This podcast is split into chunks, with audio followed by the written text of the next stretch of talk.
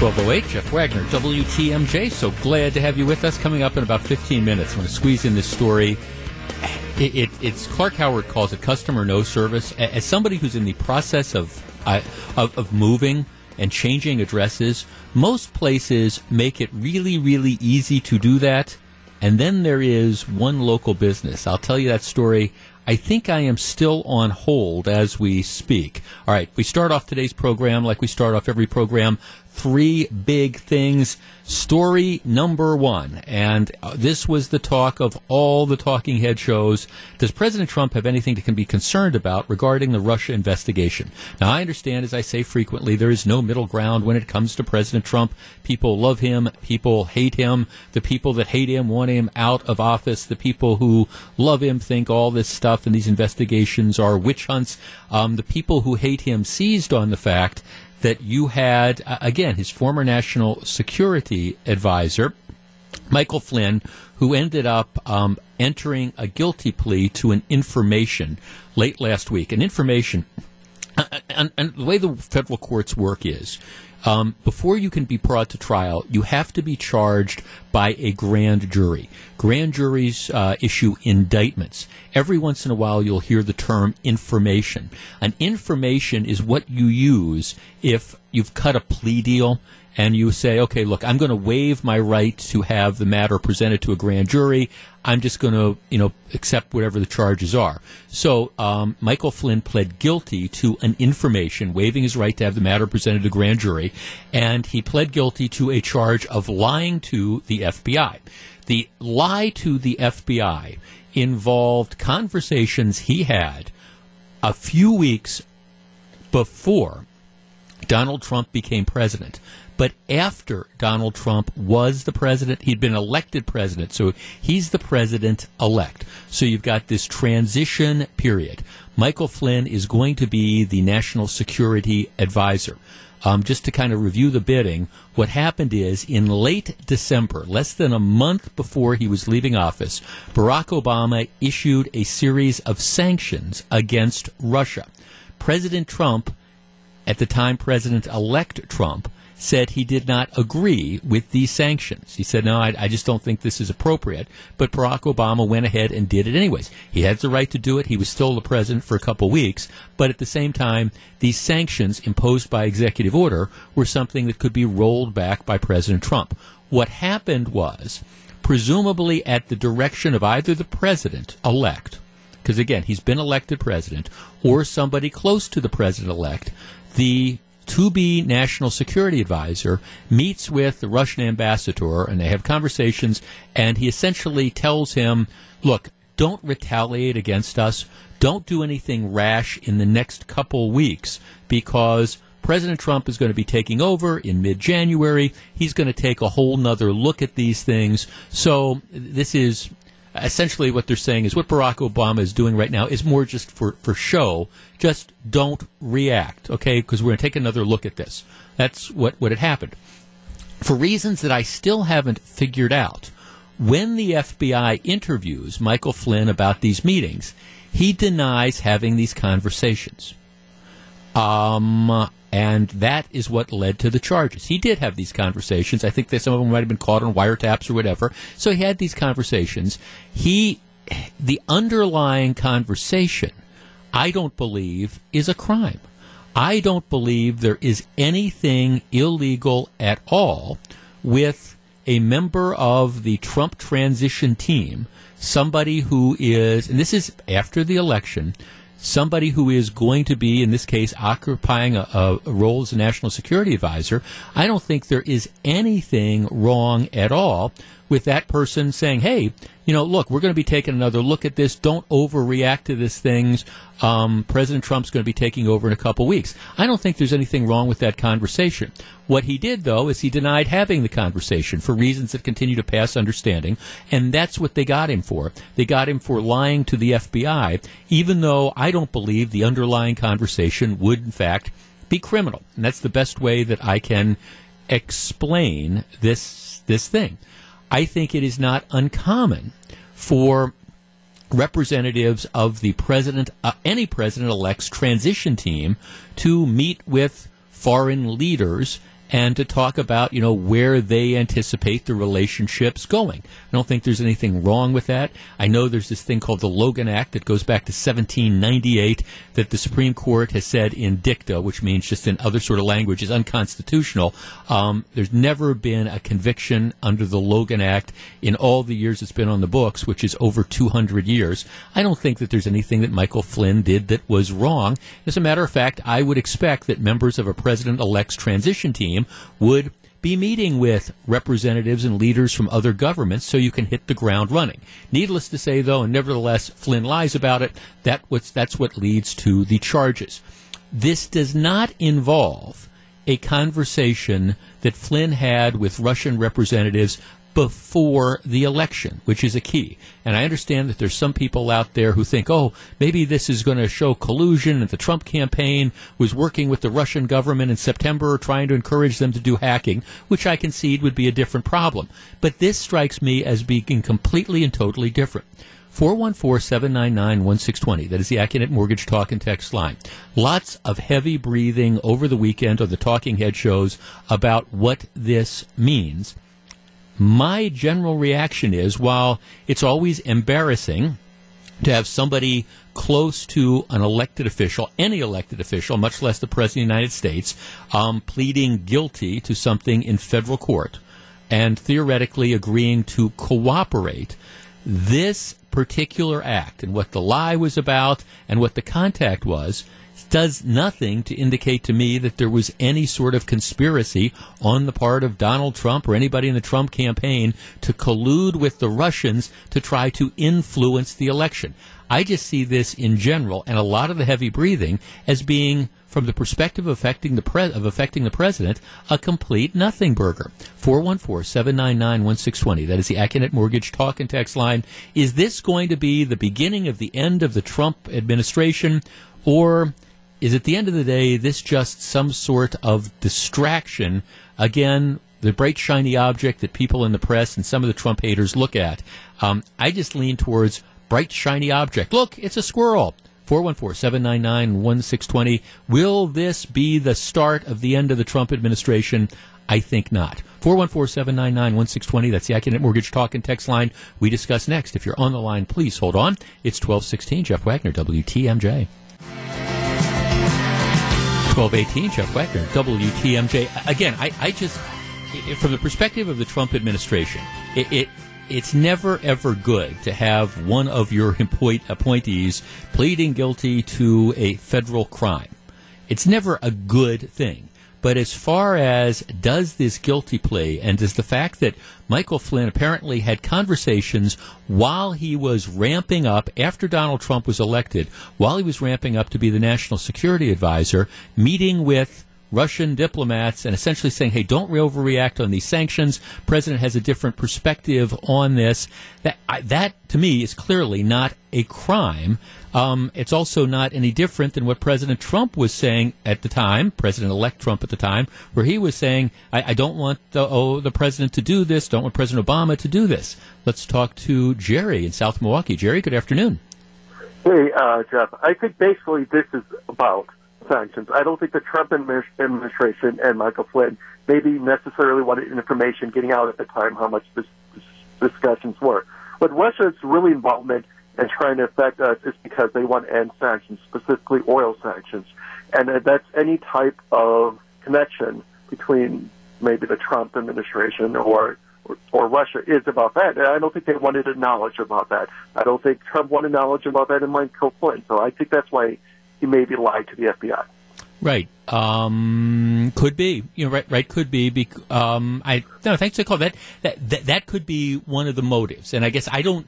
I, I don't know. You know. Maybe maybe it does have to do with that. That that's an interesting thing. I again, it's to, me, if I'm Michael Flynn, I just don't cooperate with this. It's it's so it's so interesting to me. You see this happen all the time. Um, they end up getting these people for making false statements, even if the underlying false statements don't implicate them in in a crime. It's just like don't answer the questions if if you think you're going to do this, but don't lie. That's free legal advice from a recovering lawyer. If you're meeting with authorities, don't don't lie. Because again, I, I just don't think, I mean, I understand. Since last summer, Democrats have been talking about this thing called the Logan Act, which goes back to 1798. It has never, there has never been a Logan Act prosecution, much less a conviction. And yes, I said 1798. Um, most legal scholars consider it to be unconstitutional. It says that a private citizen can't conduct foreign policy. Well, the, the, the, first problem with this is that Michael Flynn is not a private citizen at the time that he's conducting, at least as the law is interpreted. He's a member of the Trump transition team. Um, I have a text here from Mitch who just kind of hits it on, on the head. It's completely legit for transition teams to meet with foreign diplomats, whether about sanctions or allegiance or, you know, versus ISIS or, or whatever. Sure, that, that's what happens. I think it is ridiculous ridiculous to believe that somebody's elected the president of the United States. You're putting together, okay, this is who my Secretary of State nominee is going to be. This is who my national security advisor is going to be. Here, we're not going to have them have conversations at all with members of, you know, foreign governments so we can hit the ground running. Now, that's absolutely, that's absolutely ridiculous, I think. Let's talk to Brady in Milwaukee. Brady, you're on WTMJ. Good afternoon. Hi, how are you doing today? Good. What do you think? Well, as you said, as you alluded to earlier, I think I, I agree with a lot of what you said. I, I think these charges, uh, a lot of this has been known. This is why he got removed from office back in right. January, February. And but at the same time, like, why are these the charge? You know, like, what plea deal did he reach that that implicated somebody else? Because, as you said, an informa- an information that normally is going to be involved in a plea deal. What information did he provide that they decided to give him a plea deal? Well, I mean, based on, I mean, thanks call. Well, I'll tell you, I mean, based on, first of all, based on his statements, I, I don't know both both his public statements and his private statements. I don't know that there's any basis for assuming that there's more criminal behavior than, than this. Sometimes uh, it, all there is to see is all there is to see. I understand some people are thinking, okay, well, maybe this means that Michael Flynn has been, you know, guilty of colluding with the Russians for months and months and years and years or, or whatever. I don't think so. I mean, a lot of times it's, all right, this is what we think you did. Yes, this is what I did. We want you to cooperate. We want you to tell you about, you know, this. And, and he says, yeah, I'll, I'll tell you about it. I'll, I'll testify. I will cooperate. But uh, again, I this assumption that this is some sort of smoking gun that's out there, and I mean, candidly, I don't think if I, I, Jared Kushner or Donald Trump, I think any of these people without fear of criminal behavior could have said, "Hey, I think there's I don't think there would have been anything wrong with Donald Trump saying, "Hey, you know, Mike, um, you know, I, have I've already publicly said that I don't want Obama to have sanctions. Uh, he's going to issue these things anyways. I want to hit the ground running. I want a better relationship with Russia than we've had. You know, j- just have have a meeting and try to soothe the troubled waters because I want it to be in the best position possible that I can be, you know, a few weeks from now. I don't believe that that is a crime. Now, I understand some people are thinking, well, maybe he's got to have all this other information. Here's the other reality from a, a, sentencing perspective, the federal government uses these things called sentencing guidelines. You look at offense severity, you look at criminal record, and things like that. And maybe you know, maybe they could have charged him with three or four counts of essentially crimes related to the same general incident, but that's not going to get you any more time. In this case, I think what happened is that I, I think they kind of wore down Michael Flynn. He said he spent a ton of money trying to defend himself from this stuff. He, I think, is clearly guilty of lying to the FBI. The why remains again the, the huge question. Was he trying to cover up? Did he panic? You know, why why did you do it? And again, maybe our first caller was right. They just didn't want people getting into sanctions. Could very well be. And, and look, and maybe I'm misreading this. Okay, maybe I'm misreading this. Maybe there is some huge smoking gun that's out there. But based on the things that Flynn has said publicly in the past, and given the limited nature of this charge, I think anybody who thinks that this is some dramatic sort of thing which is going to reach into the, the highest levels of, of the White House, I, I think they're going to be sadly, sadly m- mistaken.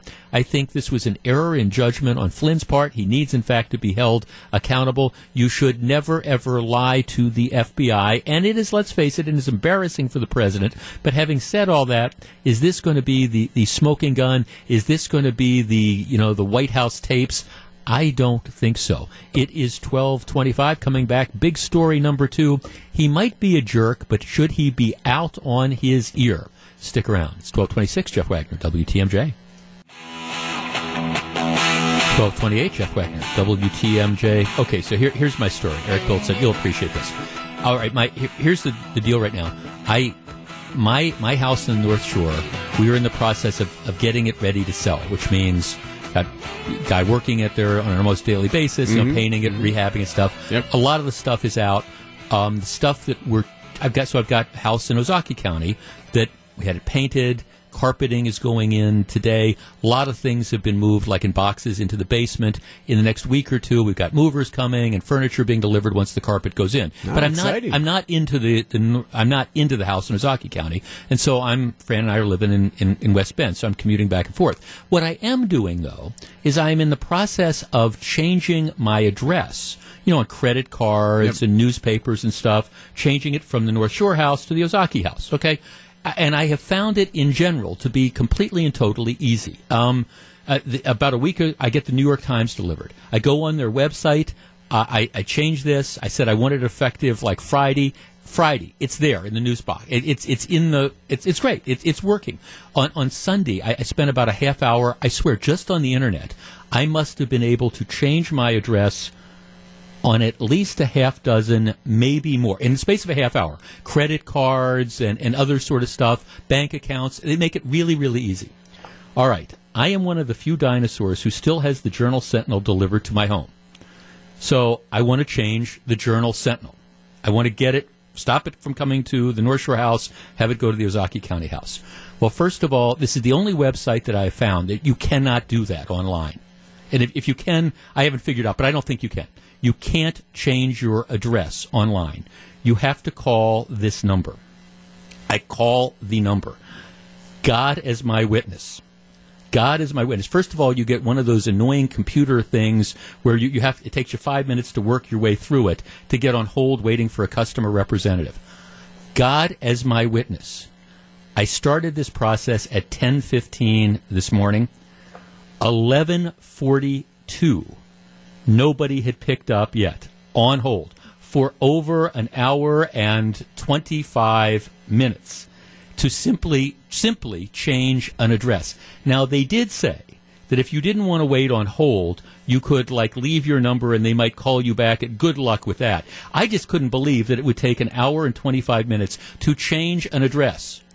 But it does. I, I, I and for all I know, I hung up because I had to go to the bathroom, my guess is I would still be on hold right now because I, I, don't know if they've got like one poor woman that's working there that's like handling all this stuff. I don't know if this is their strategy to stop people from canceling the newspaper because you can't cancel it online either. You have to actually get a human. Be- See, maybe that's the strategy to keep circulation at the Journal Sentinel. You, you to cancel the paper, you've got to talk to a human, but we make it impossible to talk to a human. So therefore, you can't cancel it. I an hour and however many minutes, still nobody picked it up to change the address.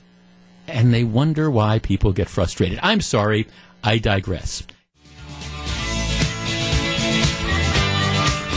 It's 1237, Jeff Wagner, WTMJ. What does it mean to be Milwaukee made? The third generation of leadership at Palermo's Pizza shares its Milwaukee-centered philosophy with the folks at Milwaukee. It's up now in the intersection of people and place podcast on WTMJ Mobile. When you get to the mobile page, check out a bunch of the podcasts. Again, you'll hear some voices that you don't hear on the radio. Then we podcast all the shows. I know a lot of people download this show for podcast, and I appreciate it.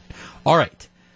Big story number two. Josh Zepnick has been a, he represents, he's a state representative, represents the South Side, a long serving. He's been there since, uh, he won in November of 2002, so he, he's been around for quite a while. Um, Zepnick is a hmm, colorful guy. Uh, you could say colorful. You you could say he's sort of a jerk. Um, he Zepnick has been in the news off and on for a lot of things. He was the guy that uh, looked at all the crime that was going on at gas stations and was talking about introducing a bill which would make it illegal to bring firearms to gas stations. All right. Um, again, his thinking was, gee, well, we've got all these armed robberies going on in gas stations. I know. Let's pass a law that stops concealed carry holders from being able to bring guns to gas stations. That'll stop people from taking guns into gas stations. Forgetting, of course, the fact that you know robbing a gas station with a gun is a crime in and of itself. Um, Zepnick was the guy back in 2015. He's a big advocate for, you know, Tom's trolley folly. He was the guy who, um, after Dave Sobelman, Dave Sobelman, who is the local businessman, the owner of um, Sobelman's Pub and Grill, he's got several locations. The original location is the uh, place, um, you know, downtown on St. Paul. Um, well, Dave Sobelman comes out uh, against the trolley. You know, he's a local businessman. Says, "I think this is a waste of do- time and dollars and money, etc." Um, and that Zepnick was the guy who sends out a, a, a tweet talking about or Facebook response um, talking about how well I, am looking at it. It's semi it's semi literate. Uh, here's what he puts: Ain't nobody N O B O D A Y got time for for that.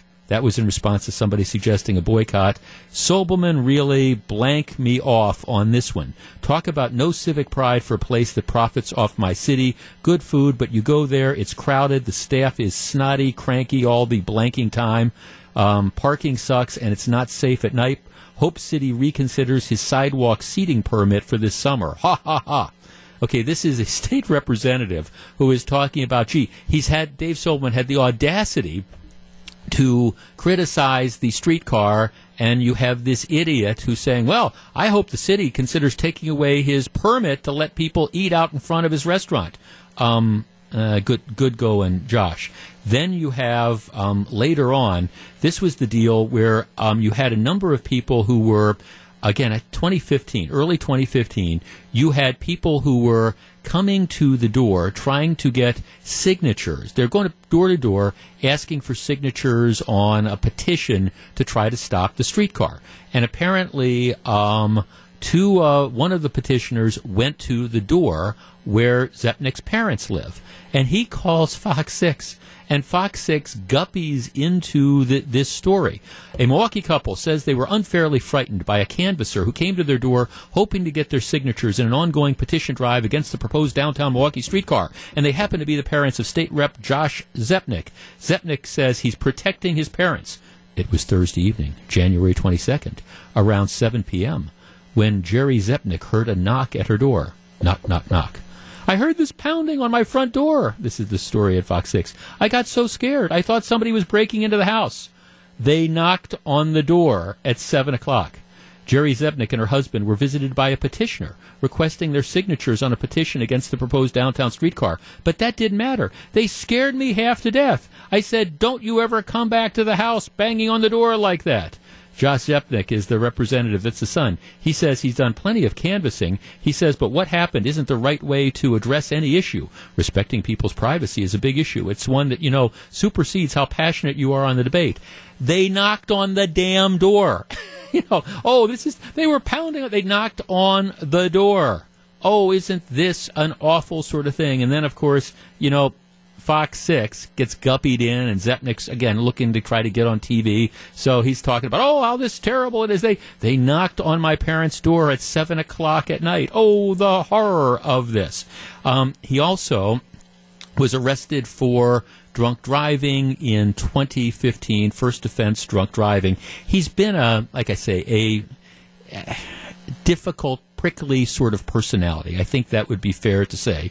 Um, interesting, and of course, unfortunate background. One of his siblings was killed by a, a, drunk driver, repeat drunk driver in 1990, which made him getting busted for drunk driving in 2015 all that more unfortunate and, and kind of compelling. But in any event, the story that breaks over the weekend, the Capital Times, um, citing two unnamed women, two unnamed women and what these women say is that Zepnick kissed them without their consent in, at political events in 2011 and 2015. In both cases, the women said Zepnick appeared to be drunk at the time. One of the women worked for the Democratic Party of Wisconsin at the time of the incident. The other was a legislative staffer. Neither woman was named in the report.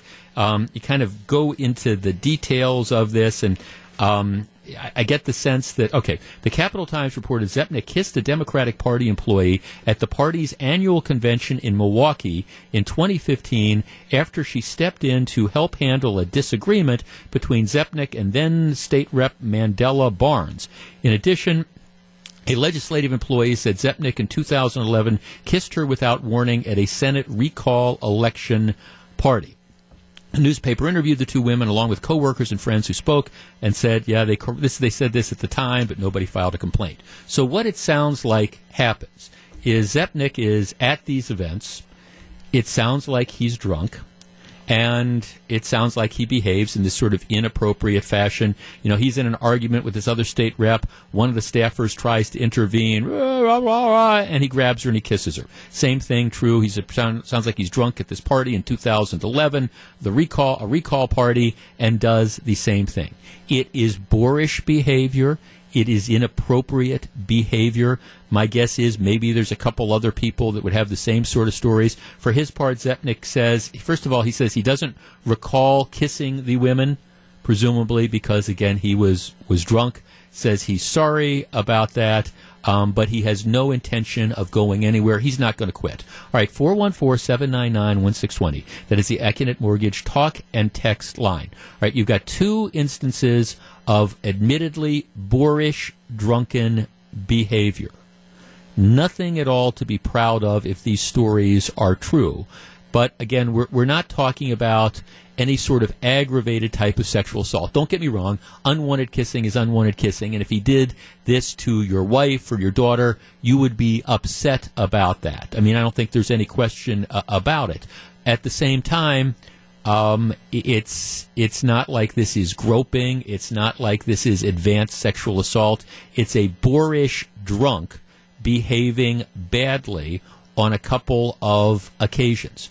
Should Zepnick resign, or is this a matter again just left to the voters of his district to consider next time he's up for reelection? If he runs for reelection um, next November. 414 799 1620. That's the Accunet Mortgage Talk and Text line. I will tell you where I come down on this in less than three minutes, but I'm curious as to where you stand. Is this the type of behavior, admittedly bad behavior, admittedly drunken and boorish behavior, that should essentially cost this man his job, that he should resign over? We discuss next. 414-799-1620. That's the Accunet Mortgage Talk and Text line. If you're on the line, please hold on. It's 1246. This is Jeff Wagner. 1250. Jeff Wagner, WTMJ. So very glad to have you with us just in time for the holidays. WTMJ.com is giving you a chance to win an authentic NFL game ball autographed by Packers head coach Mike McCarthy. Just log on to the WTMJ.com contest page. Listen for the special keyword in the podcast player. Fill out the entry form and you could be our lucky winner. You can enter daily, but you've got to be 18 to take part. Official rules up at WTMJ.com. All right, so two Democratic staffers, one staffer, one legislative aide, have each come forward and essentially said that they were at events, one in 2011, one in 2015. Uh, State Representative Josh Zepnick is intoxicated. Imagine that. And on both occasions, he, he kisses them. All right, and now there's this talk about what should happen to Zepnick. It is clearly boorish behavior fueled by alcohol um, with a guy who, in my opinion, is kind of a jerk to begin with. But is this the type of thing where he should resign, or is this a matter that you let the voters decide on? Jeff and Milton. Jeff, you're on WTMJ. Good afternoon.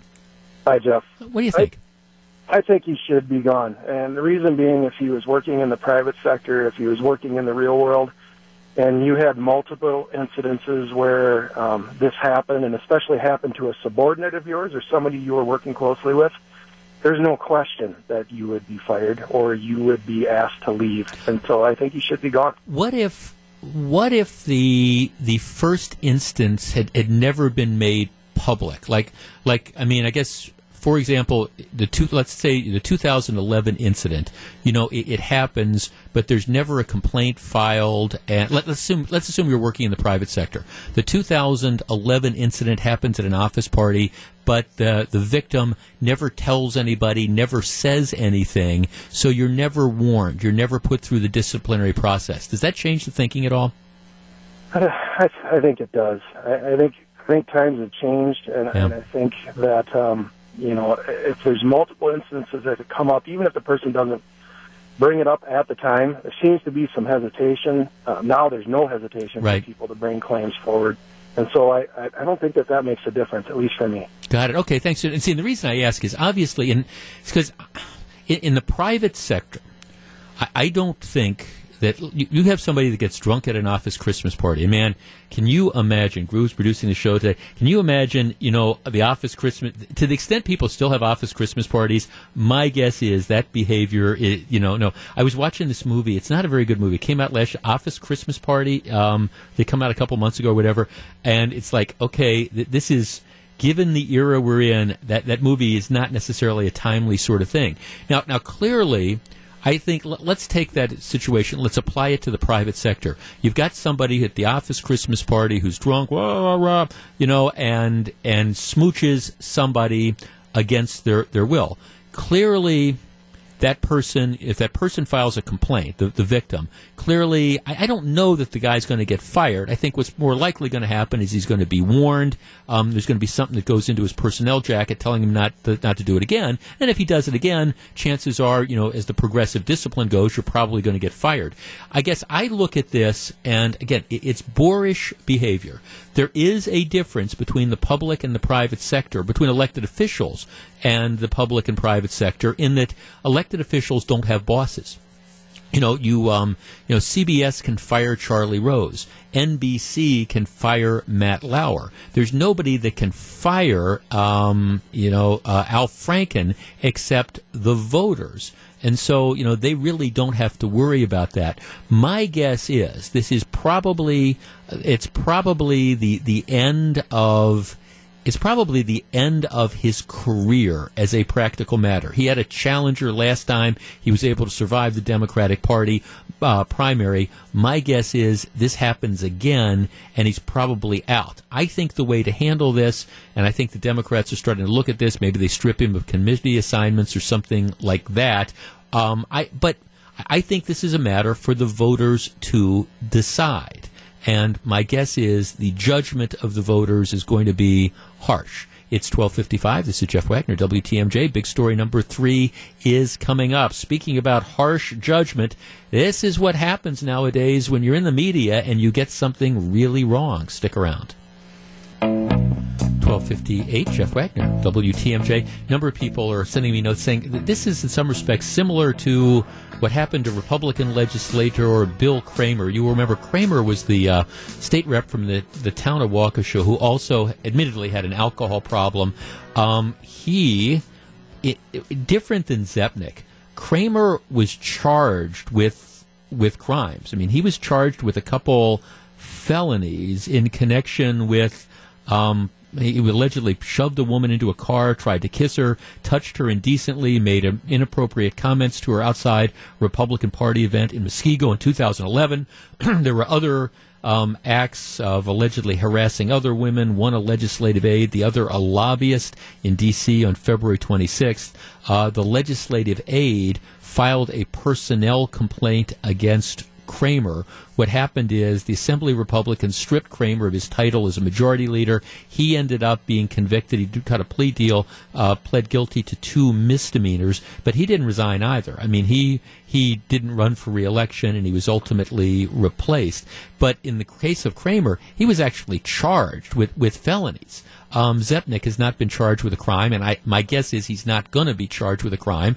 Um, there haven't been personnel charges filed against him, at least as of this point, and these incidents go back to 2011 and 2015. No, I mean, is this boorish behavior? Is it bad behavior? Is it something that anybody should be proud of? Of course not. I think it's a matter for the voters to decide, and like I say, I think the voters' judgment is going to be harsh. Big story number three is coming up, and Let's name some names of the Grinches in St. Francis. Stick around, 1259.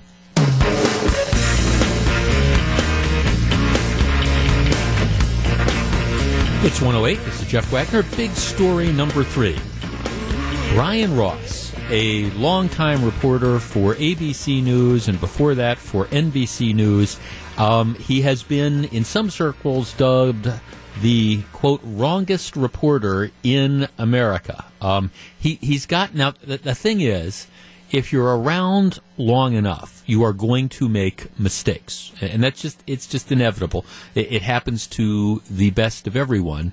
Um, but Ross, he tends to make a lot more, mis- or at least more mistakes, I think, than many people, and he he tends to make really really big ones. Um, for example. 2012, after the shooting in the Colorado movie theater, you might recall that, um, he he went on the air, and the, the shooter was a guy named James Holmes. Ross goes on the air and suggests that the shooter had ties to the Tea Party movement. Well, there's a Jim Holmes of Aurora, Colorado page on the Colorado Tea Party site as well, talking about him joining the Tea Party last year. He reported on Good Morning America. Now, we don't know if this is the same Jim Holmes, but this is Jim Holmes of Aurora, Colorado. Well, it, it wasn't the same Jim Holmes. I mean, it, it's like saying, okay, there's 50 Jeff Wagners in the Milwaukee phone book, and one does something really stupid, and so we're going to say, oh, that could be, you know, that could be the Jeff Wagner on WTMJ or whatever. It's it's that kind of stuff. Um, he, he's gotten a lot of stuff wrong over the years. All you have to do. He reported, for example, in 2006 that uh, then House Speaker Dennis Hastert was the target of a federal corruption probe involving a former lobbyist. Um, that ended up being wrong. Anyways, I could go through the list, but he, he, he had a humdinger on Friday, which sent the stock market plunging. If you will recall on Friday, there was a point where the stock market was down more than 300 points, and it was because people in the market were afraid that there might be an impeachment coming of President Trump. Um, and it was based on a Brian Ross report. What happened is during a live special report on Friday morning. Now, keep in mind, Friday is when the news story is breaking about General Michael Flynn pleading guilty to the one count information. Um, Ross goes on live TV in a special report and reports that Flynn would testify that Donald Trump had ordered him to make contact with Russians about foreign policy while Trump was still a candidate. Now, Trump has said, no, I, I never I never did that.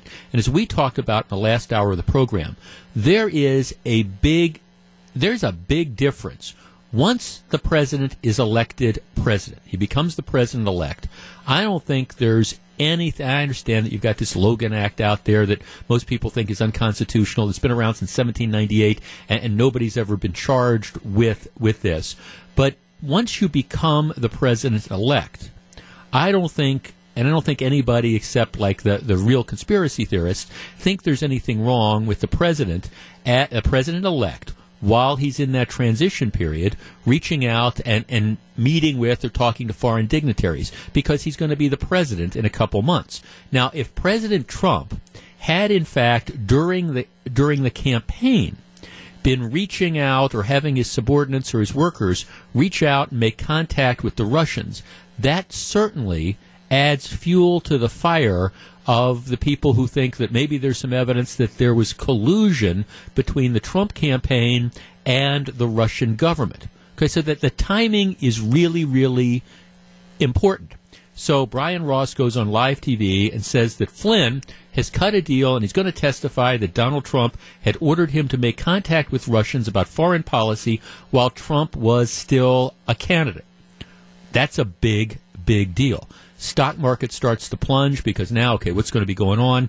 Well, later in the day, ABC News, which of course is which of course is part of the reliably liberal Disney ABC television network, had to issue what they are calling a clarification to Ross's report. Huh. Now, clarification is what they say in the mainstream media when they got it really, really wrong. um, the clarification says that Trump's directive came after he had been elected president. So, in other words, after he was the president elect, while he's putting together his transition team, while he's getting ready to take over, um, everybody agrees that that is a huge distinction in advance, you know, in a discussion of the Russian campaign leaks. Because again, if as a candidate, he's theoretically reaching out and having contact with Russia, and that raises all sorts of specters. You know, was there a quid pro quo? After he is president elect, I think it's no big deal. Well, Brian Ross's report suggested that it was beforehand, which would have in fact been a big deal. So now ABC has suspended him for four weeks without pay um, in connection with this report. All right, 414 799 1620. That is the Accunet Mortgage talk and text line. I think just like there is a new era account of accountability for bad behavior when it comes to you know um, dealing with members of the opposite sex in the workplace. I do think that there is now a new new standard for when reporters get it wrong. I think this is a response to all the Trump fake news sort of stuff, and it's why more than ever, um, I think news organizations have to concentrate on being right instead of being first. For the longest time, now everybody wants to be right, but for the longest time, there's been all this pressure about wanting to be first. We were, you know, blank, blank, blank news was the first to break the story of this, that, or the other thing. So there was this incredible speed to try to get the story out. And a lot of times, the stories would be wrong, sometimes in whole, sometimes in part. Um, but you got the story out there first. I think what's happening now is these networks are starting to learn the hard way that it, first is fine, but if it's not going to be right, there are going to be consequences. All right, did ABC do the right thing in suspending Brian Ross for four weeks? My answer would be yes. At the same time, though, Brian Ross didn't he's not the one that necessarily I don't think made the decision to go on live with the story. There are other people in the chain who presumably looked at it, signed off at it, on it, okayed it. And if it's just Brian Ross, he becomes the fall guy. I'm not sympathetic to Brian Ross, but I mean, yeah, I, I think the network did the right thing by suspending him, and I think they should be suspending other people as well who were responsible for this bad, wrong story because it was, in fact, a big deal. I think ABC did the right thing in suspending him. Anybody else that touched the story should probably have the same thing happen to him. 414 799 1620. If the media is going to if the media wants to fight back against the fake news image and things like that, the easiest way to do it is number one, to get stories right. And when they don't get stories right because they want to get them first, there has to be consequences. I think they were right to do this. 414 799 1620. It's 116. We'll discuss next. If you're on the line, please hold on. It's 119, Jeff Wagner, WTMJ. So very glad to have you with us. Yeah, Brian Ross take, takes a hit over a serious error in a report. And you know what? I think it is completely and totally deserved. And I think this is what has to happen moving forward. I understand that there are, are people in the mainstream media, whether it's reporters for news outlets, whether it's print or electronic, who feel that, gee, they're unjustly being singled out by the Trump campaign, and that you know President Trump, for example, is doing things to whip up you know antagonism towards them, and and, and I, I understand that some of the people people think that that is unfair. The problem with that is that if you want to fight back to the idea that hey, you know we're we're above this, we are unbiased. Well, what you have to do is you have to make sure that the stories that you end up putting out meet scrutiny. And when you have explosive stories, and this story on Friday was incredibly explosive. The minute this story broke, the stock market went into the tank big time because the Brian Ross story, which was then picked up and carried on all these other outlets, implied that, gee, President Trump may in fact have been directing people to meet with Russians before he was elected president. That then fuels, okay, was his, sta- has he been making false statements all along? Um, well, as it turns out, as we talked about at the beginning of the program, really nothing to see here. What you're talking about is meetings after you became the president of the United, after you were pre- elected, after you became president elect. Big, big difference. and the Ross report um, just got it wrong in a big way. Yeah, this is the new standard. And I think the bottom line now is for people who are going to practice journalism, this is a shot across the bow. It tells you that if you're going to get these stories, you have to get them right, or else there's going to be a degree of accountability. And I think that's more than appropriate. Coming up next, all right, the St. Francis's Grinches are St. Francis Grinches are trying to steal Christmas. Stick around. It's 122. 124. Jeff Wagner, WTMJ. All right. The Grinch is alive and well in St. Francis. The Journal Sentinel is reporting the story. Here's the deal. The St. Francis Library has decided they are not going to have Christmas decorations this year.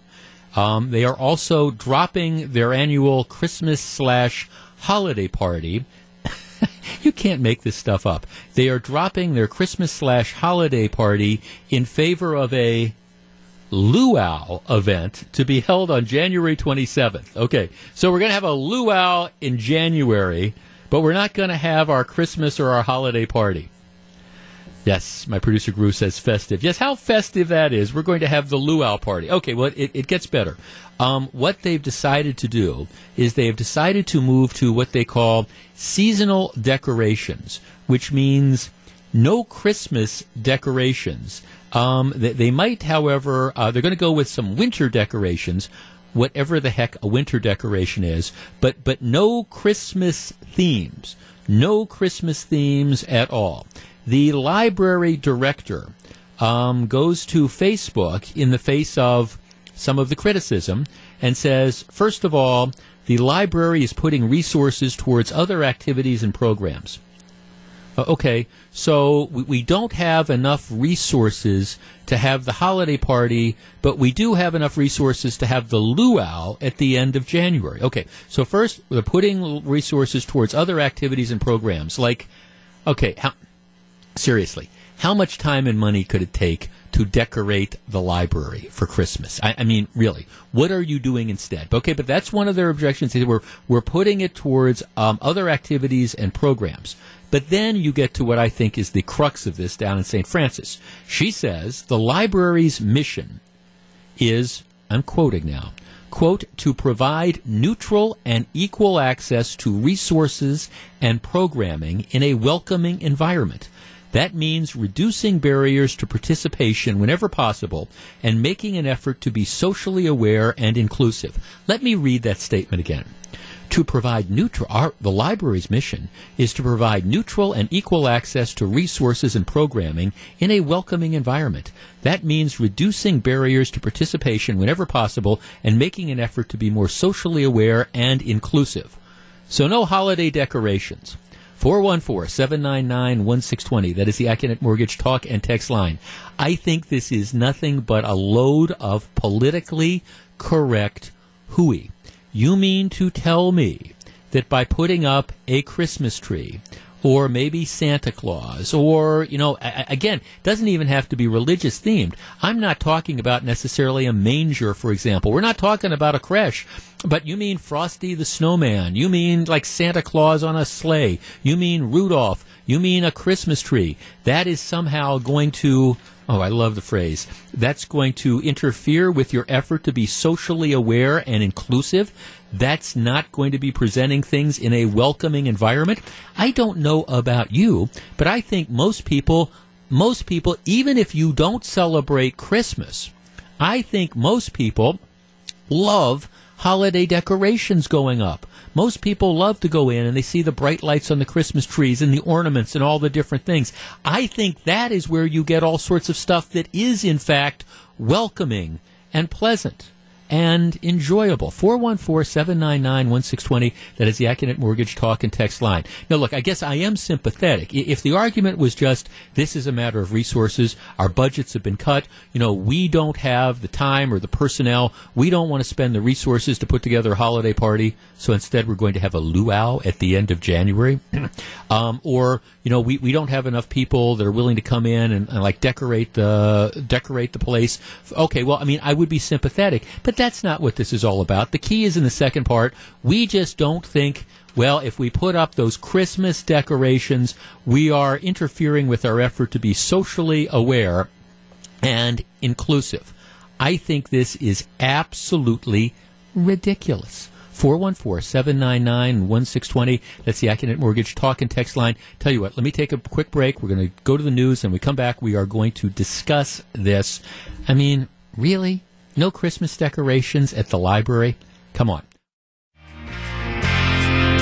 134, Jeff Wagner, WTMJ. If the librarian in St. Francis worked in the private retail sector, she would be fired. Look at all the stores with Christmas decorations. They want an inviting environment with no barriers to spending money. Yes, in St. Francis, they're saying, okay, no, no Christmas decorations at the library, no holiday party, no Christmas party. We will have a luau in late January, though. And the concern is, well, we want to reduce barriers to participation whenever possible and make an effort to be socially aware and inclusive. Like having a Christmas tree and Christmas decorations is not socially aware and inclusive. Huh. Berkeley, I get. St. Francis? Really? Let's start with uh, Rick in St. Francis, your neck of the woods. Good afternoon.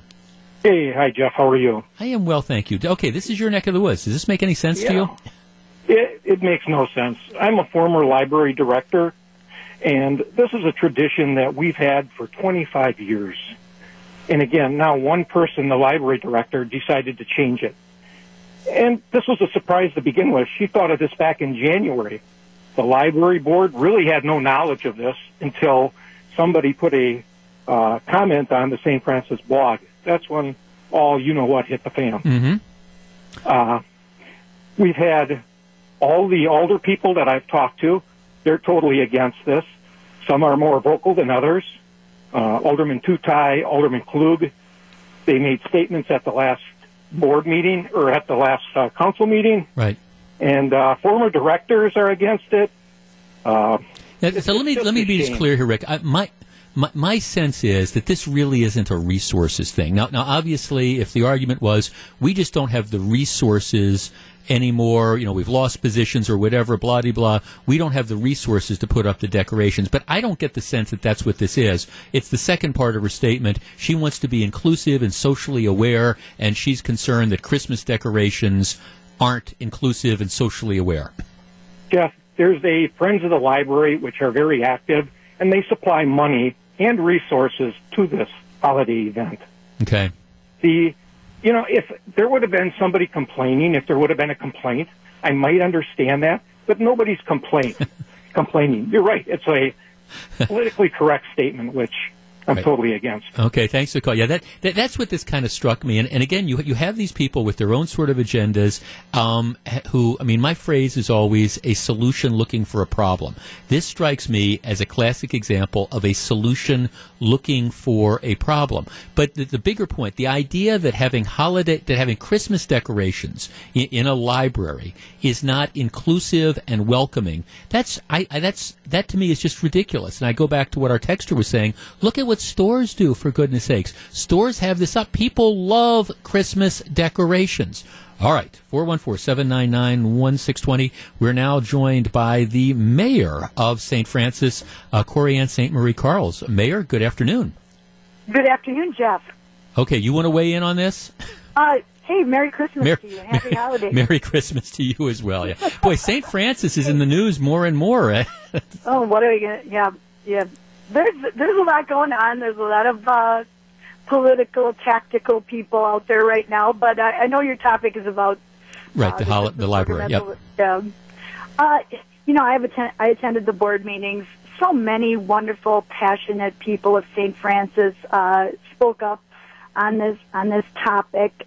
Uh, they were really taken back by it all. Um, I was very surprised myself, and um, So you didn't know in advance that this was happening. no, not at all. And and the board was, frankly, I got the feeling uh, from the board members they were put kind of in a little uncomfortable position on all of this because there were some statements made uh, outside of the board environment, uh, kind of including them on the discussion. And as a mayor, I really like to kind of keep things buttoned up, keep communication uh, from you know a governing body official as possible. You know, so Mm-hmm. I think you know you know, they were the board was put in an uncomfortable position, and I've had an opportunity to meet with the board chair recently, and I said, you know, the friends uh, of the library are stepping up and doing this holiday uh, uh, book sale and party. They have an interest in these activities, and I'm encouraging the board to establish a liaison uh, with the friends of the library and and work on this in the future. Okay, well, let, let me cut through this, though, Mayor. In, in your opinion, should there be dec- should there be Christmas decorations in the St. Francis Library? I like Christmas decorations, Jeff. Okay, really that- okay, that's Yeah. not what I asked you. My, I asked you Yes, if you're okay. You got it. I do. I I I would like to see Christmas decorations at our library. I love the building. I knew some of the people. It's interesting that you put it that way. In my younger days, I was Miss St. Francis, and um, I have a soft spot in my heart for all those wonderful people who gave the money to build that library, Jeff. Mm-hmm. I knew some of them personally, you know, because that was already 30, 30 years ago. And I know those people that gave that money. I think they would like to see Christmas decorations. And again, I, you as mayor, you disagree with this decision not to have the, the decorations in the library. I am trying. What I'm trying to do um, is is basically get this revisited as what it started out to be. It started out to be the Friends of the Library, from what citizens have told me, very passionate citizens who have a big history here, have told me it started out as a core activity of the Friends of the Library. So I, I'm proposing we bring it back to the Friends, keep it in their court. They are so interested in doing it. I'm partnering with them wholeheartedly. On December 9th, we've got a party going, Jeff. Right. We've got a great party going, 10 to 2 at the It- library. Mayor, let me ask you again, though, because Yeah. I want. Okay, it, the, the librarian um, said. I mean, her her quotation is that um, it, she's she's in, she wants to reduce barriers to participation whenever possible and make an effort to be socially aware and inclusive. And that's part of the reason that informed her decision not to have decorations. Is there anything about Christmas decorations that you find to be neither socially aware nor inclusive? I think it's a generally accepted tradition of America, United States of America. Um, this is a tradition we carry on uh, all over our United States, Right. and it's something that it's inherently part of us uh, to be involved in this. And as I said, I guess my reflection is always on those people who gave that money. Um, we we did an amazing amount of fundraising for that library 28 some years ago. Uh, and those people were well-meaning, and they had their heart in St. Francis, and they gave that money. And um, personally, I I have to speak up for them. Right. They would want these decorations. Sure. Yes. Yeah, I mean, there, there's nothing wrong with going on the radio and saying the librarian's wrong. You know, There's just not. there, there's not. the thing is, Jeff, here I was at that board meeting, and I really think that the the the, the board um, and the chair are really committed to looking at more data on this.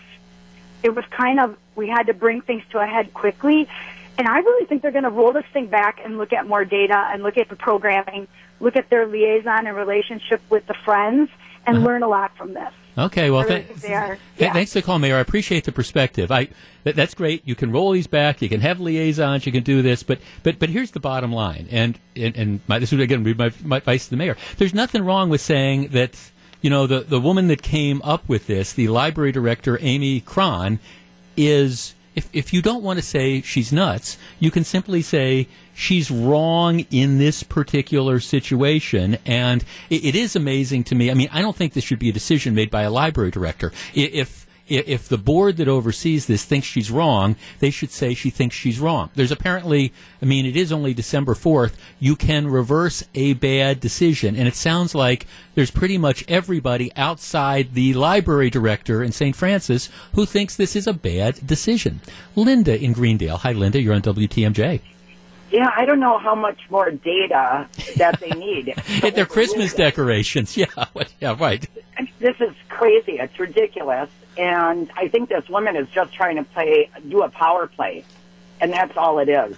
Uh, she's a librarian. Obviously, that, that just doesn't have a heart. And I, well, but they're going to have a luau. There's not going to be a Christmas party, but they are going to have a luau in January. I, won- I wonder how many decorations they're going to have to buy for the luau. yeah, yeah, good. They don't have any. Yeah, good, right, good, good point. I it just, you know, you, you know, Linda, you can't make this stuff up. I mean, I'm just, I, again, and I, I thought originally the justification was going to be we don't have enough people or whatever, and and and so, I mean, I would have gotten that, but that's not what this is about. This is about again political correctness running amok, and it doesn't sound like anybody in St. Francis, and elected officials or the people who pay the salaries of, say, the library director, think this is a good idea. So just somebody just overrule or put the darn decorations up and celebrate the holidays the right way. Yeah, and get rid of her. Well, thank. I'm see. I'm not. I see. I'm not. I'm, this is the spirit. I'm in the spirit of Christmas. I'm not saying she should lose her job. I'm just saying this is a nutty, politically correct answer, a solution that is searching desperately for a problem. That's why I thought our first caller, Rick, who's been involved in the library for 25 or 30 years, he's like, nobody complained. This is something that this, it's an issue that this lady just dreamed up, and then I get the sense kind of sprung on the board. But regardless, that's okay. Everybody makes mistakes. How we adapt is see the key is do you acknowledge you've made a mistake? You right, right I agree with Linda. You don't need like a lengthy study. You don't need to take in data. You just need to put the darn decorations up. You could do it tomorrow. It's that easy. Ho ho ho. It's Jeff Wagner. It's 145. It's 149. Jeff Wagner, WTMJ. Hey, coming up in about 10 minutes, uh, the United States Supreme Court, at long last, is going to take on the Masterpiece Cake Shop cake case. This is the uh, Colorado ordinance that says essentially the, the gay couple that wanted to have the wedding cake made, the baker who refused to do it because of his legitimately legitimate religious values. Uh, the Colorado law says, too bad, um, you are discriminating against them. Uh, the Supreme Court is going to decide whether or not the guy has a freedom of speech, a First Amendment right to refuse to have to make a cake which violates his religious principles. Um, he, has got a really interesting op-ed piece um, in the USA Today. I'm going to share it with you, and then we are going to discuss it. Uh, story last night, and this this is a huge story on a number of reasons. It's a follow up to something we talked about late last week. Now, when when Tom Barrett when Tom's trolley folly goes into effect, the one point X million dollar, you know, streetcar line that has the city of Milwaukee right now completely and totally torn up, and after it's done, the city's still going to be kind of torn up because you're going to have these streetcar tracks running through it. So we've got the Tom's trolley folly that I think is essentially going to be like an Airbus because it's going to be transporting more air than people, especially, especially, I think it's going to be not the hop, but it's going to be the flop. And um, whatever the initial numbers are, because the, for the first year, they're going to be somewhat inflated because you get to ride for free because Potawatomi is going to pick up the tab. Whatever the first year numbers are, and I don't think they're going to be very good. I, I think it's going to be really awful in years moving forward. But the bottom line is, it runs from the bus slash train station. We, we have a fancy name for it now. We call it the Milwaukee Intermodal Station. What we mean is it's the bus depot and it's the train depot. But we call it the intermodal station because it sounds cooler. And so it, it, starts there and it runs somewhere to the lower east side. Now, the truth of the matter is, to the extent that you find anybody who's going to ride it, what they're going to, in all likelihood, do is you're going to have people that are going to drive somewhere, park their cars, and, and then ride it. So the idea being, hey, um, you know, we're, we're going out. Uh, we we live. Uh, we, we don't live right on the trolley line, you know. So let let's we live on the east side. So what we'll do is we'll drive to where the trolley starts, or we live on the near south side, so we'll drive to where by the bus depot and we'll park there, and then we'll get on the trolley and we'll kind of ride it around and walk, and so we'll patronize some of those bars. But the bottom line is, for for the vast majority of users, you're going to have to drive somewhere to get onto the thing. All right. Well, here is the problem. For the second time in just a couple days, one of the things that we are learning is it's not safe to leave your car at the start off point to where this trolley is going to run. Um, around Thanksgiving, there were a number, and we're talking about a couple dozen cars. People parked at the train slash bus station. They parked their cars, and they came back and found the cars vandalized. Matter of fact, I think we talked to one or two people when I did this topic last week. What it looked like is somebody went through the parking lot down there and just I assume took like a baseball bat and beat in the windows of cars, and then they went through and they rifled the cars and they stole whatever they could find, and it was a big deal. Well, it happened again. Apparently, um, Saturday night, Sunday morning, same parking lot. Right by the bus depot and train station. Apparently, um, as many as they haven't released an exact number, but as many as like like 30 to 40 cars Again, parked in this lot, same thing happened. Windows broken, cars rifled through. Many cars had multiple windows spa- smashed. So, I mean, you're talking about, and we're not talking again about one or two. We are talking about dozens of cars that were vandalized. So here's the problem. All right, you, you know, if you're going to take the bus, if you're going to take the train, or if you're going to ride the trolley, you know, you're going to need a place for most people to leave your car. Well, the reality is the crime problem in Tom Barrett's Milwaukee is so out of control again that you can't leave your car, at least right now, you can't leave your car down by the train slash bus station without concern that you're going to come back and you're going to find the windows kicked in and your car is vandalized. Now, the lot down there, it's been the same lot that this has happened to, and it's the big one kind of right across the street, has a big sign saying, not responsible for damage to vehicles. Well, okay, I guess, first of all, my, my message would be well, then you shouldn't be parking in that particular lot. I think that from a perspective of crime, I do think that the owners have some sort of responsibility for providing some degree of safety if you are going to park your car. And if they're not willing to step up and do that, you should try to find another place to park to the extent that you can. All right, that's story number one. Number two, though, I don't want to blame the owners of, of the lots. While I think that it's fine to ask them to have enhanced security, again, the underlying problem is that crime in the city of Milwaukee is once again so out of control that you have people that feel free, and they don't have anybody arrested for this, to just go car by car by car. And it has to take a little while to bust all those windows and vandalize all those different cars. And, you know, the, the police response, they're not able to get there in time. I don't know if there's cameras up or not, but if so, they're obviously not catching the people because they are continuing to do it. And if we get back to the recurring theme of this program, the truth of the matter is that even if they caught the people that were doing this, going car by car by car with baseball bat or whatever and beating in the windows and robbing the cars, chances are that the people that are doing this have lengthy criminal records and nothing significant is going to happen to them anyways. But this is a huge issue and it's an undercovered concern. What are you going to do when this trolley kicks off? What are you going to do with crime? What are you going to do to keep, when there's people are riding it for free, to keep the criminals off that? What are you going to do to make people's cars safe when they park along the trolley route or at the end or the beginning? Because right now, we're not doing anything, and you're starting to see it in these stories. It's 156. This is Jeff Wagner, WTMJ.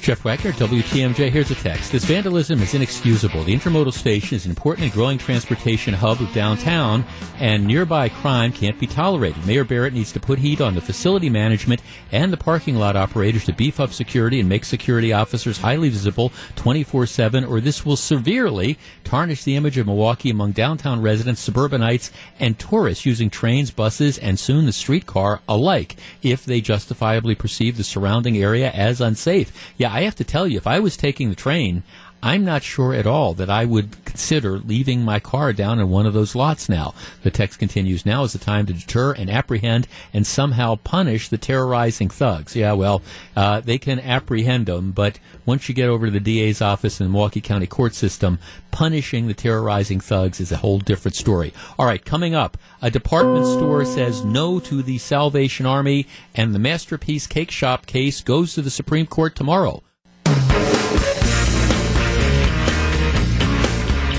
It's 209, Jeff Wagner, WTMJ. Tomorrow, after five years, the Masterpiece Cake Shop case is heard by the United States Supreme Court. Let's review the bidding. Um, Colorado has a state statute that prohibits discrimination based on sexual orientation. Not all states have a statute like this. Wisconsin does. But not all states do. But Colorado does as well. It says that you can't discriminate against people because I, people get this confused a lot of times. Uh, in general, we discriminate all the time. You know, you might like apple pie, I might like cherry pie.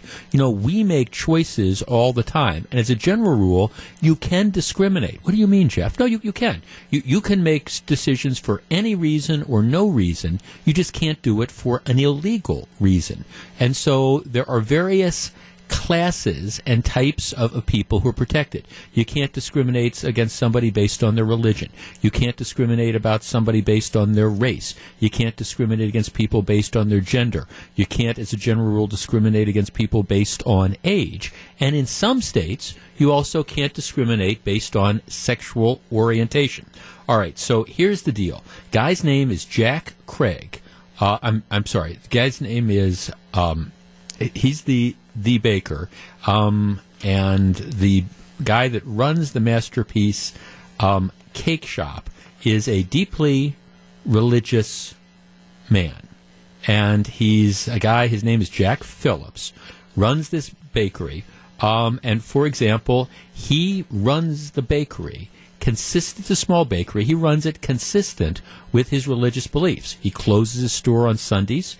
He refuses to produce cakes with profane messages. He refuses to um, make cakes that celebrate Halloween. Hmm, go figure. But but that's that that's him. He considers himself to be a cake artist. Um, what'll happen is if you go into his store, for example, before all this happened, and you want a, a wedding cake, well, he doesn't just mass produce wedding cakes. He sits down, he talks to you, and, he makes a wedding cake specific to what you want for your particular wedding. At least he, he used to. So what happens is five years ago, you have this gay couple um, who, together with one of their mothers, you know, goes into this guy's shop. And they say, okay, we're having, you know, we're, we're going to have, it's going to be a same sex marriage. We're going to have, we're going to get married, and we want you to do the cake. He says, I'm sorry, I, am not going to do the cake. Um, I will sell you, you know, if, if, you know, if you want to, if you want to buy the brownies or the cookies, or you want to buy a cake that, you know, we, we have here, like a regular cake, that's fine. But, but I consider myself to be a cake artist. This is my expression. And um, I believe same-sex marriage is wrong. All right, law says you can do it. That that's great, but making you a specific cake, um, that to me is, again, it's against my moral values. You might disagree with me, but that is my position. Well, they, the couple leaves, they get angry that the guy hasn't made him a cake. And it's not like, it's not like they can't get wedding cakes anywhere because they, they can. They have no trouble getting another one. But they believe that they have been unfairly discriminated against and that this cake shop operator is violating, you know, their rights. He's violating the law. So it goes through the Colorado Equal Rights Commission, which finds no, the cake shop operator has discriminated against them based on, again, their sexual orientation, which the truth is he has. I mean, the, the truth is he has. He would have made cakes for, um, couples, you know, opposite sex couples. But so he is discriminating against them. There's no question about it. But he says, hey, th- this law violates my First Amendment right. Um, I can't be forced to violate my legitimate, deeply held religious beliefs based on, you know, th- this particular ordinance. Um, it goes to a Colorado Court of Appeals. Again, the law is upheld. Now the case has been fast tracked to the Supreme Court. The case is going to be argued tomorrow. Now, the cake maker, Jack Phillips, he, has got a piece in USA Today. I want to read just a portion of it to you. Um, here's what it says. Um, what I didn't say is that I wouldn't sell them a cake. I'm happy to sell a cake to anyone, whatever his or her sexual identity is. People should be free to make their own moral choices. I don't have to agree with them. But I am responsible for my own choices. This is the baker. And it was that responsibility that led me to decline when two gentlemen came into my shop and invited me to create a wedding cake for their same sex ceremony. Designing a wedding cake is a very different thing from, say, baking a brownie. When people commission such a cake, they're requesting something that's designed to express something about the event and about the couple. What I design is not just a tower of flour and sugar, but a message tailored to a specific couple at a specific event. A message telling all who see it that this event is a wedding and it is an occasion for celebration. In this case, I couldn't. What a cake celebrating this event would communicate was a message that contradicts my deepest religious convictions. And as an artist, that's not something I'm able to do, so I politely declined. This wasn't just a business decision. More than anything else, it was a reflection of my commitment to my faith. My religious convictions are on this ground on this are grounded in the biblical teaching that God designed marriage as a union of one man and one woman. Obviously, not everyone shares those convictions. I don't expect them to. Each of us makes our own choices. Each of us decides how closely we will hold to, defend, and live out these choices. The two men who came into my shop that day were living out their beliefs. All I did was attempt to live out mine. I respect their right to choose and hope they would respect mine. They did not. And considering all the hate mail, obscene calls, and death threats my family has received since I was sued, a lot of other people don't see tolerance as a two way street either. But the Constitution does. The First Amendment defines my right to create custom cake art that is consistent with my faith while declining requests that ask me to celebrate events or messages that conflict with my faith. As a cake artist, I can live out my faith in my day to day life and make that faith the basis for my creative decisions. And then he goes on to say that, you know, I think I should have a right to do this. Since this has happened over the last five years, the guy has lost 40% of his business. His employees have dropped from 10 until 4 to 4, and he no longer makes wedding cakes. He simply said, I'm, I'm not going to do wedding cakes anymore. All right, 414 799 1620. That is the Accunet Mortgage talk and text line. I think the baker as long as you can demonstrate that this is a legitimate, sincere, deeply held religious position, I think he has the right to refuse to make the custom wedding cake. He is not refusing to sell people other bakery items. If he was, that would be different. But I think he has a right, again, as long as this is a legitimate deeply held religious belief, I think he should have the right to be able to refuse this business. And I also see this as being different.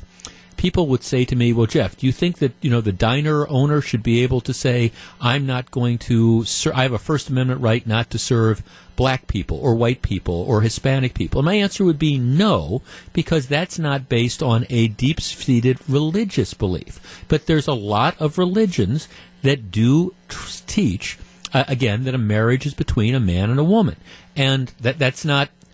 I don't, I don't care where you f- stand on that. That is a legitimate belief that a number of people have based on their religion. All right, 414 799 1620. You go broke trying to predict what the Supreme Court is going to do. I'm going to make no predictions about it, but I do think in this particular case, the, the cake operator, I mean, the cake maker, I think he has a legitimate point. Um, does his legitimate religious beliefs get trumped by an ordinance, no pun intended, trumped by an ordinance that says, okay, you can't discriminate based on sexual orientation? 414 799 1620. Let's start with Aaron in Colorado Springs. Aaron, you're on WTMJ. Good afternoon. Hi, Jeff. Hi, Aaron. I actually think he has every right not to make the cake, and I am openly gay. That personally, I believe, you know what? By all means, don't make the cake.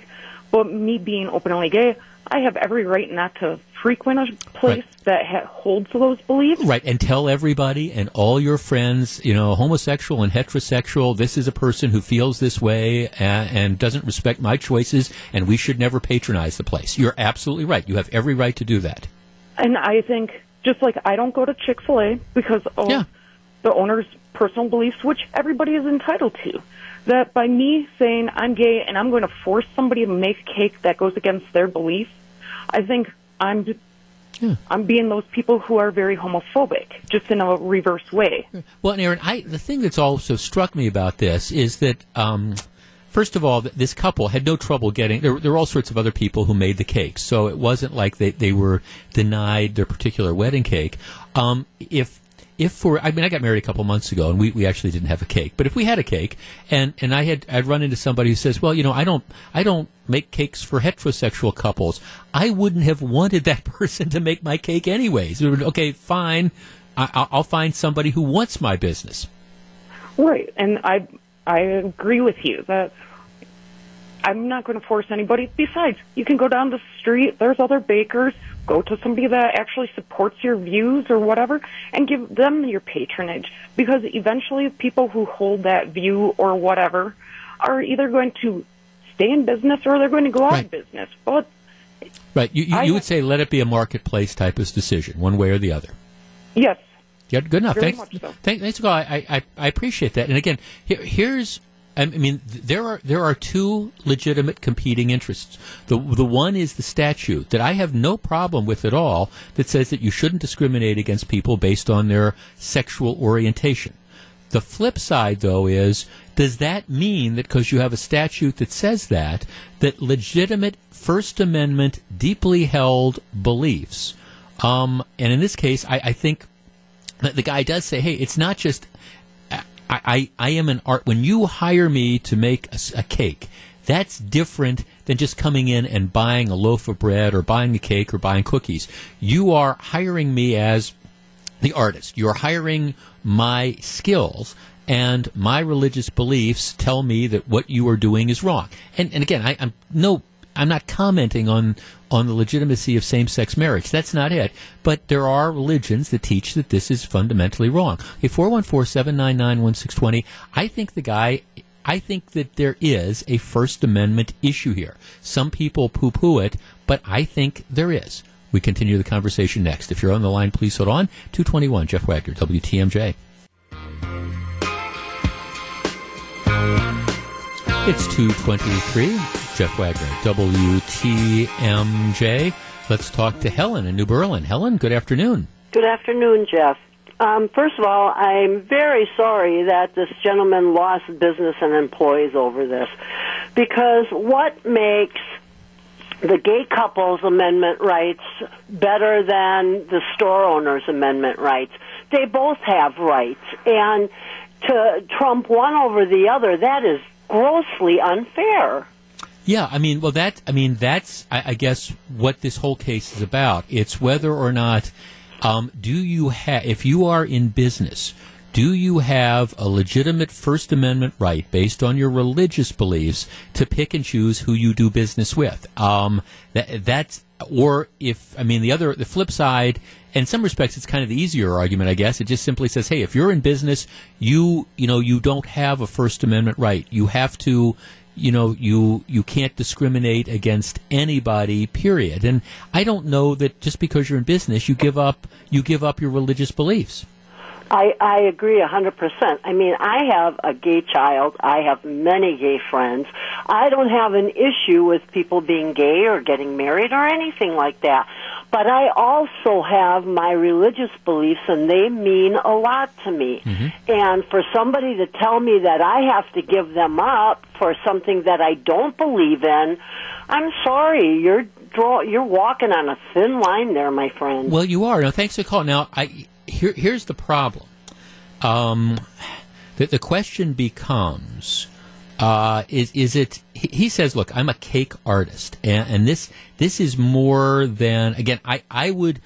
I would sell them things. I, I'm not saying that I wouldn't sell them brownies or cookies or bread or whatever. I'm just saying that you shouldn't have to force me to hire me to do something to design something. That that's that's the artistry as opposed to just hey I, I baked cookies or something like that. Um, that does open up all sorts of doors. How far does that go? Um, is what about the photographer who takes pictures? Could that person say no? I don't want to do this. I mean, it's it, it it's difficult to define. You know, where where does the First Amendment come in? In this case, though, I, I think pretty much everybody agrees that you, you aren't hiring him just to make a cake. You are hiring him for his creative ability to put together that cake. 414 799 1620. Howard in Sherman Park. Howard, you're on WTMJ. Good afternoon. Good afternoon. First of all, Mazel Tov on your wedding. Thank you very much. um, I think it's first of all interesting that the Supreme Court took the case.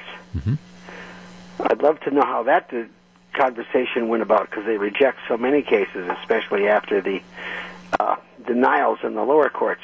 Yeah, my guess is they took it because there at least there's at least a handful of them that are thinking about reversing it. But that, but again, Yeah. you you go broke guessing what a Supreme Court's going to do.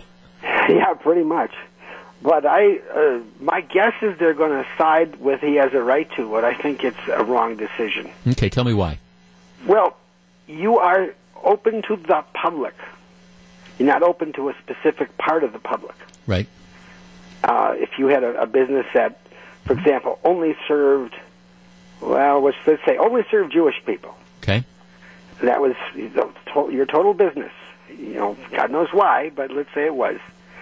I mean, I think even Catholic Knights will sell insurance to anybody probably who wants it. you know, but uh, you're open to the public. That means you could probably say, "Look, I am an artiste. I don't believe I can make a cake to the quality that you want." Because my heart won't be in it, Mm-hmm. but if you want me to make a cake, I'll do my best and I'll try Mm-hmm. uh, you could probably say that and get away with it. But I think if you serve the public, you serve the public. Yeah, and that's going to be what the, what the argument is, and, and he's hit. And maybe we're, we're talking about. Thanks for the call, Howard. Maybe we're talking about angels dancing on the heads of pins. His response is going to be, "Well, I do serve the public. I mean, if they." It's just I don't provide all services. Um, if they want to buy cookies, they want to buy brownie, they want to buy bread, I'm more than happy to sell them. But this is something above and beyond that. I uh, again, I keep saying uh, you go broke guessing what the Supreme Court's going to do. Obviously, the fact that they took this case means that there are at least a few justices who have concerns about the ruling. Um, this is going to be a close. This might be one of the most significant cases. Now, you know, typically when they've had, had the same-sex cases over the course of the last couple years, they've sided on the the side of again the, the same-sex couples and laws supporting same-sex marriage. I, this this may very well be something different. The case gets argued tomorrow. You're going to hear a lot about it. I guarantee it. It's 228. This is Jeff Wagner.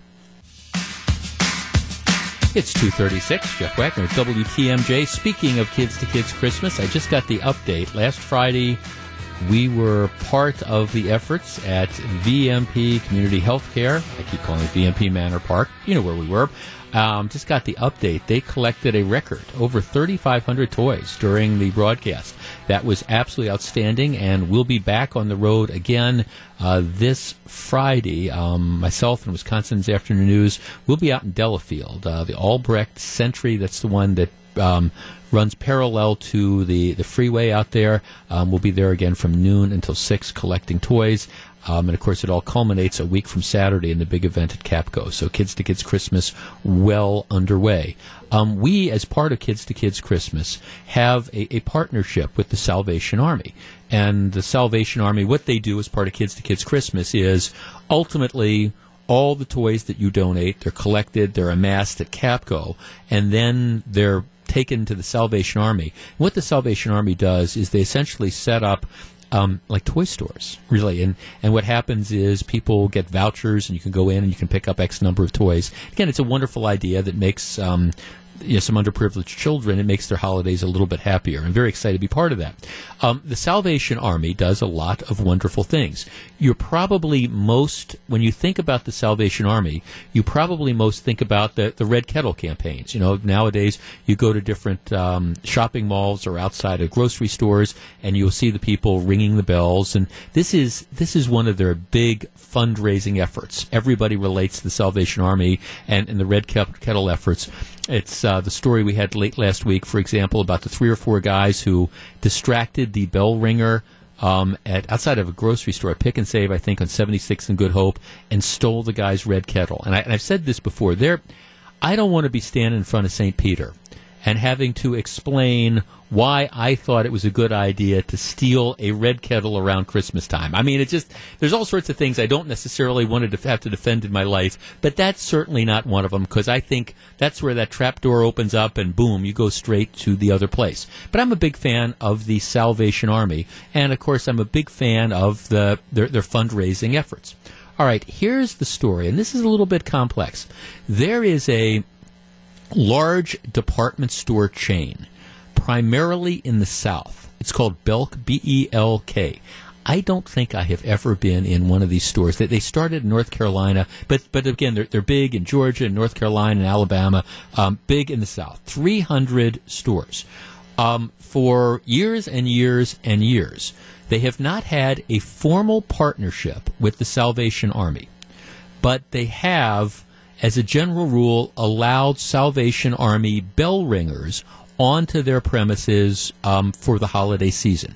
They, they've the way they've said it is they, they've left it up to on a store by store basis, but but pretty much. You know, you go to a Belk department store and you will find a you know a bell ringer for the Salvation Army. This year, no more. They they've said no to the Salvation Army. They said no, you you can't come on to our premises. Now, the way this was, I think, originally presented was okay. Is this another thing on the war on Christmas? And, and, here you you know you around the holiday season you don't want you know you, you don't want the Salvation Army people and the spirit of Christmas. Is this part of the war on Christmas? Well, it, it's actually it's more complicated than that. What Belk says is Belk says this year as as a company uh, that is as a as a shopping chain as a, as a corporation, we have decided to enter into a partnership with Habitat for Humanity. And um, this year, each store is launching what's called a Home for the Holiday campaign in partnership with Habitat for Humanity. The program will seek to collect donations from customers at the various stores in order to build a home for a family in need. Each store is assigned a specific part of the home for which they are responsible for collecting donations. So the way this is going to work is that apparently when you when you're checking out at the store, the the person who's checking you out, the cashier or whatever, is going to ask you, "Hey, would you like to contribute money so, you know, for our role in the Habitat for Humanity thing?" So they're doing this company wide um, in an effort to try to you know raise money for Habitat for Humanity. And what the company is saying is that okay, because we're doing this, this is our concentration.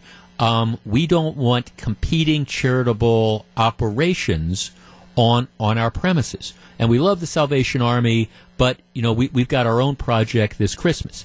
Now the Salvation Army is saying, hey, this is going to hurt us big. We estimate that um, this is going to cost us about one million dollars this holiday season alone because I mean these are great locations and they're very busy. Belk says uh, sorry, we just we, we have a different we have a partner this year and we don't want to be competing, in this case, with ourselves for trying to raise money. All right, 414 799 1620. That is the Accunet Mortgage talk and text line. Okay, now think about this for a second. Do you fault the department store? The department store says no to the Salvation Army, but not because they don't like the Salvation Army, because they're running their own holiday donation thing. In this case, they're partnered with Habitat for Humanity. Should they still let the Salvation Army on their premises? I'll tell you where I come down on this, uh, but I'm curious as to what you think. 414-799-1620. Again, this isn't, no, we don't want people soliciting donations. This is them saying, well, we love the Salvation Army, but we don't want to be competing with them for donations. Is that unreasonable? We discuss next. If you're on the line, please hold on. It's Jeff Wagner, and it's 242 on WTMJ. 246, Jeff Wagner, WTMJ. By the way, if you want a head start on some of the things we talk about on the air, you can follow me on Twitter. It's at Jeff Wagner 620.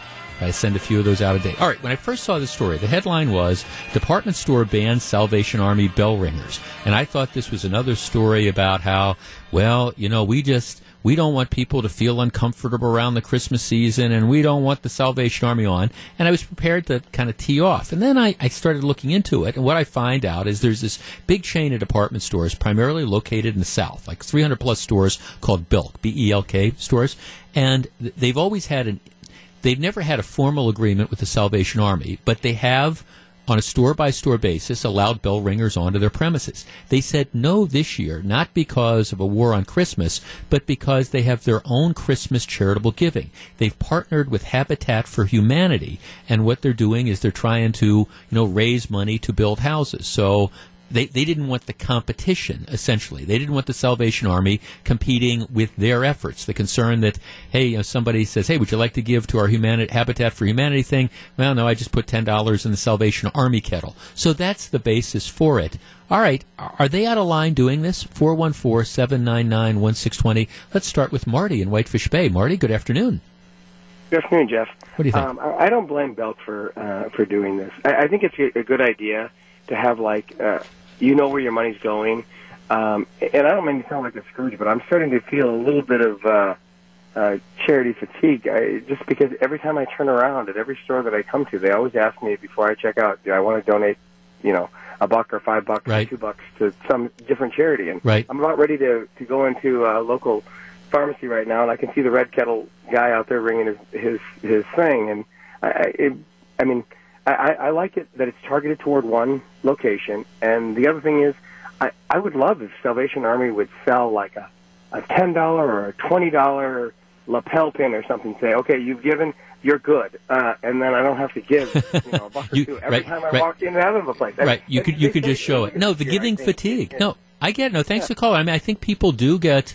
I, I think sometimes people get overwhelmed. I have a, a text here. I don't fault the department store. Since Halloween, I've been getting bombarded by charities on the phone, social media, and now even in checkout lines at stores. That's the point you were just making, Marty. I don't have the money to give to them all. I see the department store having this dilemma on a larger scale. Um, yeah, I mean, I think that's that's what this is. Now, okay, I have another text. I don't know why it has to be a competition. Some people would, could give to both. Yeah, and that's true. Some people would and could, but I think what uh, what the business is saying is, okay, this year we are going to concentrate our efforts and resources in trying to support this particular charitable cause and some people would and could give to both but we're also we're kind of competing with ourselves and god bless the salvation army but this year you know we're, we're doing this thing for habitat for humanity and i i candidly I, I don't have an issue with that i mean i think they have a right to do that marion in whitefish bay marion you're on wtmj good afternoon Good afternoon. Yes, they certainly do have a right to do that, but there's several issues I'd like to just bring up. First of all, I totally agree. I don't think it's Salvation Army ringing bells at Christmas time is iconic and everybody's used to it, and you can walk by or you can donate. I think that's much less irritating than when you get ready to check out, oh, by the way, do you want to donate at the Habitat or XYZ? I Right. think that's m- much more in your face and irritating. Secondly, I would ask you to look into Belk's history. Um, I'm a long time Southerner, Mhm. and Belk has a very anti religious, anti Christmas, anti Christian history. Okay. So I think you should really look in. I don't buy that. It's got nothing to do with it. Oh, you think? think well, you. But thanks Oh. for calling, Mary. I mean, again, I, I, you, you, you could be right. Now, the Salvation Army, in one of the stories I saw about this, says that you know they, their understanding what this was. What was the phrase they used? Um, they said Belk told us that there was a change in Belk's social consciousness. I don't know what the heck that means, but but the stated reason right now is, I, I guess, and, and they are in fact raising money for Habitat for Humanity. So I guess I. I, I look at the, and I think a corporation has has a right to do that. I mean, I was trying to localize it. There are a number of worthwhile organizations, for example, that um, collect food for, for people in need. You know, you've got Feeding America, you've got the Hunger Task Force. You know, you got. So, I mean, I, I'm trying to think if, for example, we here at WTMJ decided to partner for a big event with Feeding, um, you know, Feeding America. Uh, I, I don't think that there would be anything wrong if we said, well, okay, we're not going to have Hunger Task Force. I'm just using this as an example. We're not going to have Hunger Task Force bins in the back because you know our partner is Feeding America and we're doing the, these events and we want people. Yes, it's true. People might bring in food for both, but we're you know we're partnered with Feeding America, and I, I just use that as an example. I don't think that there's anything wrong with that type of stuff. Which isn't to say that I, I don't think the Salvation Army does really really good work, and I mean it is unfortunate that they're going to. They say they think they're going to lose up to upwards of a million dollars, um, but. I mean, maybe the flip side of that is okay. Maybe they'll be able to raise over a million dollars for Habitat for Humanity, and that would be a good thing. All right. Before I turn the show over to Melissa Barkley, who's going to be in the big chair today, John Mercure is on one of his many vacations. We have this game around here. Where in the world is John Mercure? Because it's one of the advantages you have when your kids work. One of your kids works for an airline. You apparently get to like fly either free or for reduced price or something. So it's really kind of okay. Where are you going? Where are the winds going to take you? And he's off on another one of those sort of trips. But before before I do that, there's this story, and I, I have to admit, it's one of these head scratching things. When Foxconn passed the, the big the legislation to you know build the Foxconn facility in Racine County, with one or two exceptions. I think just one exception in Milwaukee County. It passed without the support of any Milwaukee Democrats. Every Democrat, with the exception of Jason Fields, State Assembly, I think every Democrat in the State Senate and in the State Assembly from Milwaukee voted against it. Peter Barca from Kenosha, he voted for it. It cost him um, his his leadership role because he supported. So anyhow, you had Foxconn that passed with no Democratic support. And I admit I was saying, oh, this is kind of interesting because you have all these Republicans who, you know, have in many cases represent, for example, areas of the city of Milwaukee where you have really high uh, unemployment and things like that, and you're voting against this job creating thing instead of trying to say, hey, here's what we need to do. I'm going to support this. And as a condition of my support, let's try to work out travel arrangements or something. No support at all. The Democrats, with the one exception in Milwaukee County, decided to put party loyalty ahead of the interest of their constituents. So now Foxconn is being built. It's going to create these jobs. They say they're going to be open by 2019 as far as actually making stuff. So now you have a Milwaukee alderman, Bob Bauman. Bob is one of these guys who's almost always wrong. If you want to find out where you are on an issue, find out where Bob Bauman is, go the other way, and you'll probably be right. In any event, now he's saying, well, gee, you know, we, Milwaukee, we, we might we might be on the verge of missing out on this job boom. So maybe what we need to do is look at trying to annex that is, expand Milwaukee County to take over part of Racine County, and then let's look at trying to build low income housing in the part of Racine County that we annex so we can have people located there so they can work at Foxconn. Well, that's a pipe dream. None of this is going to happen. But wouldn't it have been interesting to have guys like Bob Bauman speaking out earlier when the Democrats had a chance to vote for this and decided they were going to vote no? Just saying. All right, it's 2.55. In just a couple minutes, we'll find out what Melissa Barkley has on her mind on Wisconsin's Afternoon News. This is Jeff Wagner. Stick around. What you need to know for your day with Steve. President Donald Trump's lawyer says it's impossible for the president to obstruct justice. It's a controversial opinion, but I think he could be right. I'll tell you why. Tuesday at 9:35. Steve Scaffidi on Wisconsin's radio station WTMJ.